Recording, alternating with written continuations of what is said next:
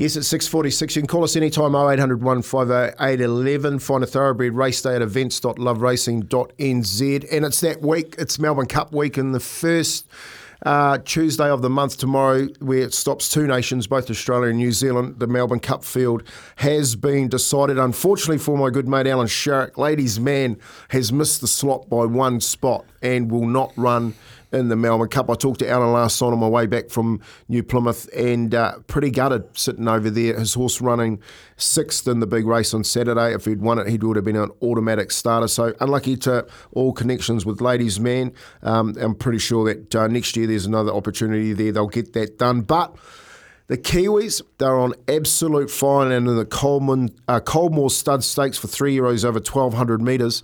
Osmosis got it done. Osmosis at the clock tower, led by a length to Shinzo Arkansas Kid, and I am unstoppable is running on. The leader Osmosis with 50 metres to go. Osmosis is clear and will take it out by a length and a quarter. I am unstoppable second, Shinzo third, photo fourth, V8. And you know, there's nothing better than watching your horse win, but watching this bloke who's an absolute character, Bjorn Baker, get up and have this to say about Australia. Well, I never, never ever thought I'd see the day where I say, Aussie, Aussie, Aussie!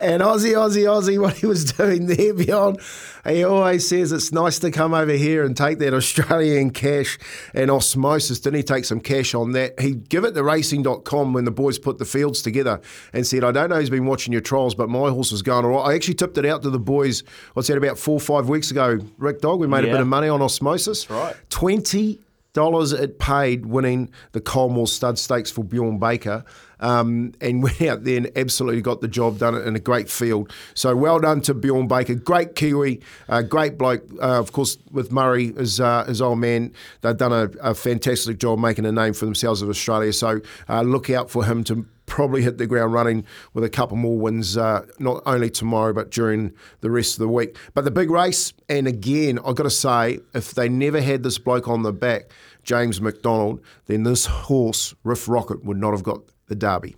Riff Rocket took the front. It's just in front. Riff Rocket from Sunset to Apulia. Riff Rocket. Apulia's coming at it. Riff Rocket. Apulia a head bobber. Head bobber a photo finish.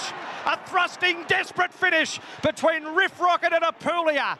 Heads Yep. up and down. And just like Mr. Brightside, and without a fight, Sky. Gavin the- only a week ago, James McDonald bought without a fight back into the race to get the job done over the line. And if you can go back, to, go into the socials and have a look at James McDonald, he is halfway up the neck of Riff Rocket, pushing it forward to make sure that it got it um, the Derby by, oh, mate, the shortest of, of margins uh, for James McDonald and all its connections on Saturday there. So another great Kiwi doing fantastic things over there. And in with another chance tomorrow of getting the Cup uh, too. We'll have a big day for you as, as far as the Cup goes on the first Tuesday. Big week for Opie Bosson too. He had five rides on Saturday in Melbourne. Didn't get any uh, any uh, of the money though, but he's got a couple to uh, he's got a couple tomorrow. Skew with a great Kiwi horse has won a Group One down here this year, and of course on Saturday in the final day of uh, Melbourne Cup week. Of, uh, the great Imperatriz goes around. Uh, actually, it won't go around. It goes in a straight line for the first time